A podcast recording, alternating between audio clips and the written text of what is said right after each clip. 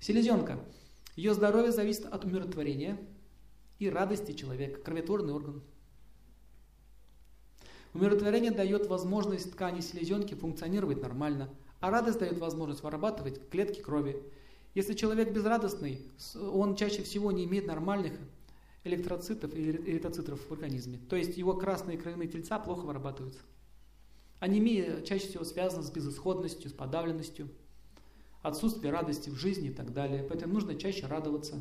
А почему он не может радоваться? Следующий вопрос. Нет, не в этом дело, что нет денег. Он не может радоваться, потому что он в прошлом совершал преступления какие-то, грехи совершал, если говорить по-народному. А в этой жизни ему не дают возможности радоваться по закону кармы.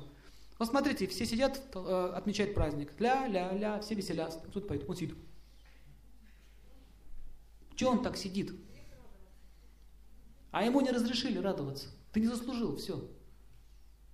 Оказывается, чтобы даже отметить Новый год радостно и счастливо, вы должны заслужить это. Вот смотрите, мы готовимся к Новому году, и возникает непредвиденный фактор. Что такое непредвиденный фактор? Это судьба. Муж так напился, все там перебил вокруг, испортил всем настроение, всем насыпь разбивал. Классный Новый год, да? Или, или это, свадьба прошла хорошо, все остались живы. Никого в больницу не увезли. Сейчас такой критерий, что свадьба прошла хорошо. Все, люди хотят счастья, они хотят радоваться, но что-то возникает, просто какие-то препятствия. Это означает, кому-то вы в прошлом досаждали здорово, не давали радоваться другим людям. Например, сидим под на лавочке, тарабаним на гитаре в молодости. У меня так было. Я любил сидеть на тарабанить на гитаре. Слушать, точнее, сам не играл. А потом я заметил, позже, я уже забыл про свои поступки. Куда я не приезжаю, везде там орут музыка по ночам. Ду-ду-ду-ду. Постоянно. Да что ж такое, я думаю, в самом деле. Ну, даже однажды приехали в один пионерский лагерь, там был у нас слет юридических врачей. Слет там был. Я попросил самый дальний домик подальше от людей. Это был такой у меня период. И мне дали самый дом, дальний домик подальше от других людей. Вечером, где-то часам к 10, подъезжает фургончик, машинка. Местная администрация приехала. Именно в этот домик, слышу, выгружают ящички такие. День, день, ящички. Что там, понятно, ясно, что не кефир. Так, ящики понесли на второй этаж. Думаю, куда сейчас понесут? Там было много этажей, много этих э, комнат. Прямо надо мной выгружают. И всю ночь. Опа! Опа! Опа!